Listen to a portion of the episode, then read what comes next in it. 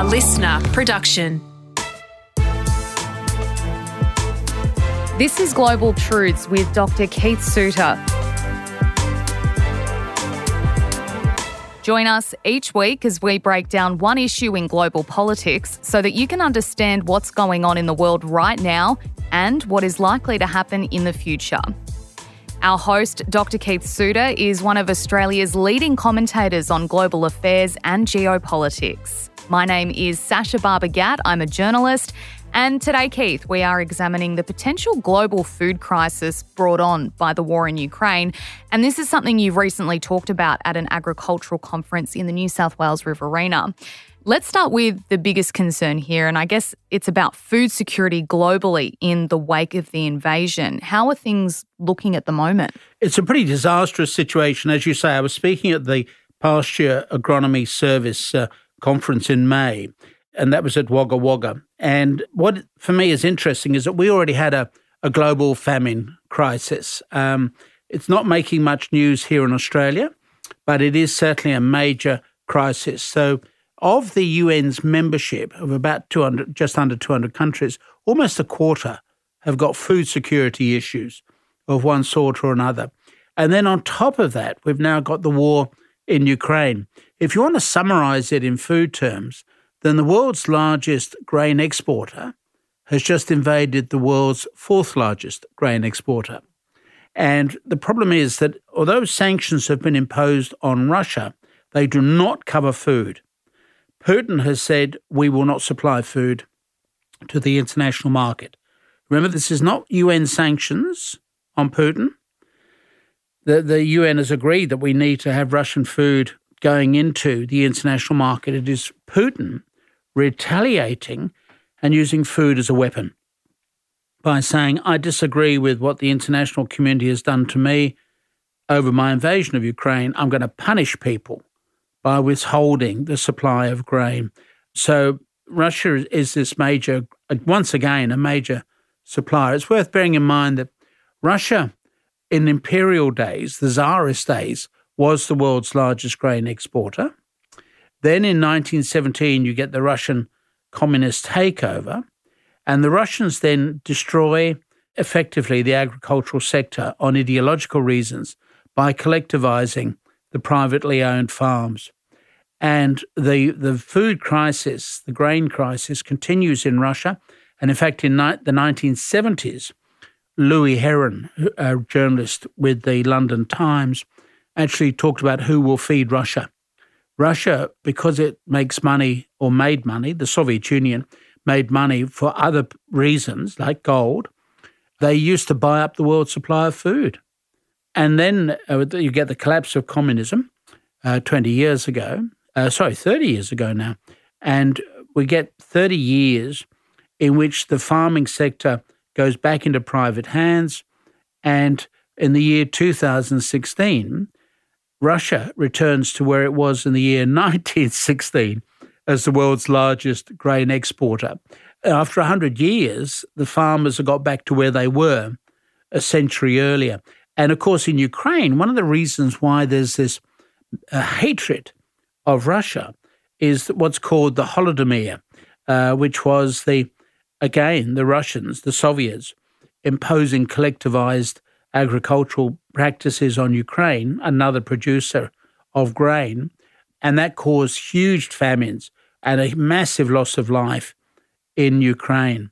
So, food as a weapon has been around in that part of the world for 100 years in one context or another. And now uh, we're moving into a world where, as the UN Secretary General said uh, a couple of weeks ago, we've got this major crisis now of a global famine looming. Can you talk us through uh, what, in your eyes, have been the three big impacts on the global food supply from the Russian invasion? So, the, the first impact is simply that they're not supplying food to the international market. So, some countries uh, are particularly reliant upon that grain. So, in the case of Egypt, for example, 80% of the population is fed by Russia or Ukraine. Uh, in Lebanon, again, it's a very high figure. If you cast your mind back to the year 2010, 2011, the so called Arab Spring, one of the reasons why that revolution was triggered was that, in fact, there was a shortage of food. They'd had a, a series of bad harvests. They were having to import the food, but the price, of course, went up. And it was as a rebellion against that that you then get this so called Arab Spring, which has been so turbulent in Middle Eastern politics. So food was clearly very important in politics then, and it remains po- important today just to keep people alive. So, number one is the supply of food. The second one is the whole issue of fertilizer. And so, Russia is a major supplier, as is Ukraine, or has been a major supplier of fertilizer to the international market. So, you need that fertilizer in order to grow your own food. And then, thirdly, is the whole question of energy. Uh, Russia is a major supplier of energy to the international market. Some of that energy in itself is then used in fertilizer. So they are major impacts. Yeah, absolutely. And you touched on it just briefly then. Could you explain a bit further the current carve up of the global food market? Who's exporting to who? Um, you know, are we seeing impacts here in Australia from this Ukrainian invasion? Well, in regard to Australia, that's easy to answer. I think that we're now going to get new markets for Australian grain. Australia has a population of 26 million, and we grow enough food to feed 60 million. So we actually have additional food. And in fact, we also are able to cultivate food in very difficult circumstances, such as the West Australian grain belt, which is kept going partly through the use of fertilizers. They boast that they can uh, get food to grow on a cereal packet, uh, you know, just the cardboard. it's pretty impressive. Uh, so Australia has done brilliantly in farming in this society. Now, of course, there are some that are saying, well, we're wrecking our soil. That's that's an important issue as well. I've been involved with the soil issue and campaigning and that sort of thing for some years. But what is interesting is that Australia is a major exporter, and there will be increased demand inevitably for Australian foodstuff because we're a reliable supplier as well, uh, provided we have enough enough ships. That's another part of the COVID crisis and the, and the shipping crisis um, generated by the Ukrainian uh, conflict. That there may not be the, the sort of ships that are required. So, if you look at um, where we are around the world, we have China is trying to feed 20% of the global population with only 7% of the world's farmlands. We produce enough food for 60 million people. We're the opposite of China. Yeah, right. We just need to bring more people in or countries in to export too. Yeah, that's right. Yeah. So poor old China um, has got a real problem. And in, in China, when you greet somebody, instead of saying in English, you know, how do you do? How are you going? You say, have you eaten? Oh. So food is very important right. in Chinese culture. So China is not in a position to become self sufficient for food production. And it is interesting that although China has uh, made life difficult for the suppliers of red wine, Australian red wine into China, overall trade has increased between China and Australia because they want our coal and, and the iron. Um, so we're not completely in a trade war with China. Um, so China can't afford to cut off all trade with Australia. However, one has to acknowledge that the way that Australia treated the need for a, an inspection on why COVID began in China, very badly handled. We should have worked with the European Union rather than being outspoken in all of that matter. Um, so, but it is interesting that China has tried to punish Australia uh, by, for example, wrecking the red wine industry. But in fact, um, Australia has been able to bounce back from that problem, not so much with red wine, although we are looking for new markets for that. Penfolds um, is actually trying to make wine in China. In other words, keep the brand alive at a time when China is saying no more uh, Australian red wines. So for me, it's fascinating. China is going to be subject to major changes over the next few years. You've got excessive debt, stagnant population growth. Remember, I, I keep using this phrase China may grow old before it grows rich.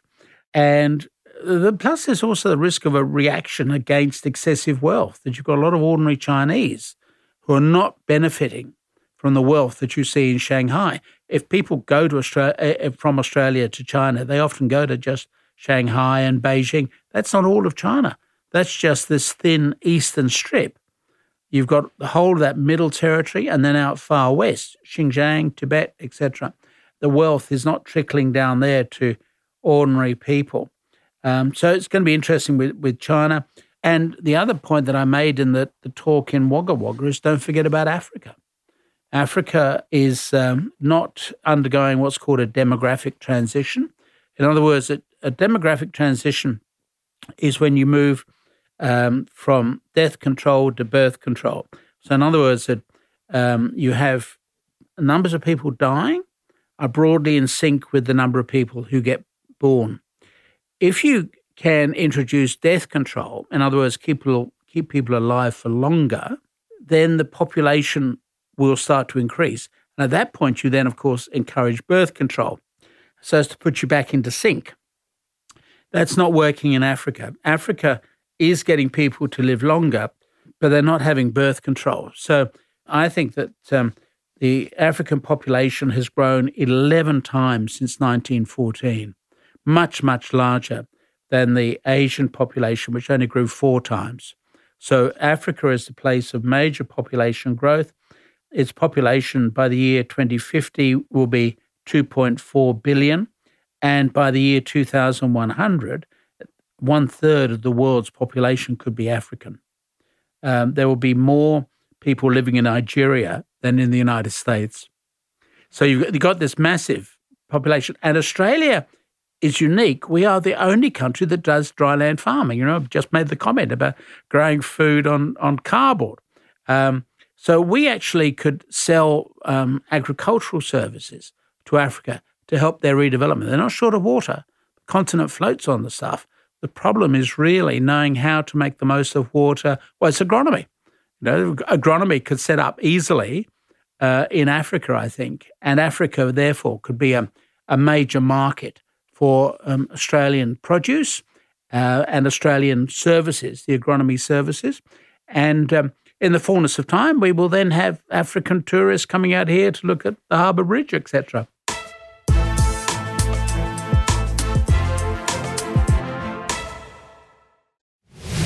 You're listening to Global Truths with Dr. Keith Suter, where we examine current happenings in foreign politics and culture. And this week, we are discussing the impacts of the war in Ukraine on global food supplies. We touched earlier, Keith, on whether there are lessons to be learned from this about how we as a globe trade food. What what pivots need to be made by countries and Australia in this regard?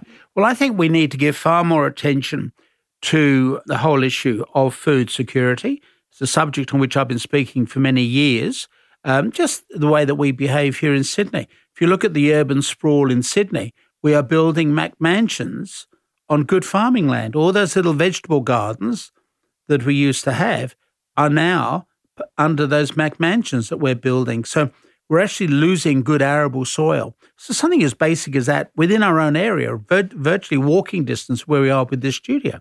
So I think we've got to pay far more attention to the issue of food security, and also, of course, um, to recognise that we have problems with the global supply chain. We have, in Australia's case, we've put too many eggs in our China basket and we're paying the price for that now. I think that we ought to be trading on the basis of trust and not cost. The bean counters have moved in on economics and they've encouraged us always to go for the cheapest possible option, but that may not be the safest one in the long term. My favourite example of that is within walking distance of the studio, which is Sydney Harbour Bridge. So when the Harbour Bridge was built, it was built to include lots of redundancy. In other words, that the Harbour Bridge has more bolts than it really needs, uh, better quality metal probably than it needs, can certainly carry more cars than it currently does, and it'll last longer than most of the buildings on either side of the harbour. That was the notion of redundancy. Now, what we do is to go for just in time thinking, and we cut everything down to this margin. The term is we want to remove fat from the system. Well, the problem is if you keep on removing fat from the system, you make yourself very vulnerable because the system is unstable. And I think that's what we're learning from this current COVID crisis that um, instead of just in time thinking, it should be just in case thinking. So, just in time means that you don't hold supplies on your shelves. Uh, you just order stuff as you need it. Because with the global supply chain, you'll always be able to get it immediately. You don't need to keep it in the back room until the customer wants it. We move from that to having stuff immediately available, which you can immediately requisition and it'll be delivered um, overnight, etc. Well, the problem with that is supply chains get disrupted. We've seen that now with COVID. And we really ought to move from just in time to just in case. We need to be far more cautious and we need to put more fat back into how we calculate things. In Australia's case, that means paying a lot more attention to what we do in the agricultural sector. Well, I wanted to touch on that as well. You said in your speech at Wagga Wagga uh, that farming is the most important job in the world. Can you expand on that belief? You know, this is just a very basic comment that that I made. Perhaps it's not being made often enough. So, the global food system accounts for about ten percent of the global economic output, and it employs one and a half billion people. It is still the world's largest single employer, even though we, you know, in here in Australia, our food supply is uh, produced by a small number of people. But if you look at the global system, Farming is still the world's largest single employer. Uh, food exports have increased 600% in the last 30 years. That's an incredible success story. And I think it's been one of the key reasons for the world's economic development since 1945. Most people today are richer and healthier now than any time in world history. And 80% of the world's population now obtain some of their daily calories from food produced in another country. In other words, the food is being imported. That's massive. It 80%. is massive. well, if you go down to Woolies or Coles, just look at the amount of stuff they're including, you know, roses coming in from Kenya, for example. this is the whole food miles issue, which is a separate issue that's involved. And um, as I say, Australia sells 65% of its farm production overseas, which makes it a leading farm exporting country. We're not a big producer globally in terms of food, but in terms of the export of food, we are a brilliant success story uh, because we're just producing so much more than we can actually consume in this country. And, and we have reasonably good distribution systems, etc. So, what I was saying in, in, in Wagga Wagga, perhaps was something which is not being said often enough. The food is very important, and the production of food is very important, and the distribution of that food is also important as well. So we just take it for granted. You know, you get up in the morning, you have your breakfast cereals, whatever, bacon and egg, and you just take it for granted. You don't recognize the amount of effort that's gone in to produce the cereals or the dairy products or whatever. It's just something which you take for granted. So I'm saying that generally Australia needs to have a security for food and fibre. So that would include cotton and wool, etc and that we need to think long term about what we are doing. Remember, uh, this for me, it's also tied up with oil. We're not doing enough to stockpile oil, which is what's required of us under our international energy agreement.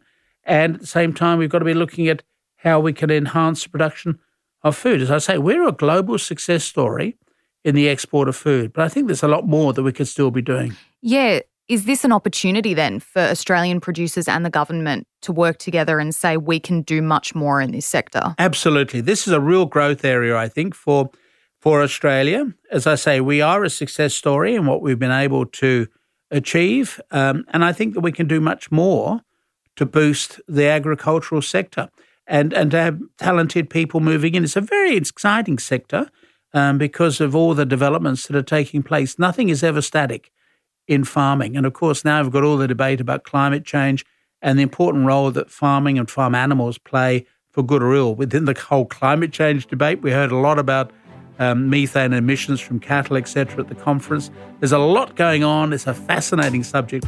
I just wish that we could get more people moving into that sector. Well, here's hoping they do soon. Dr. Keith Suter, thank you for your company. See you next week. Thank you.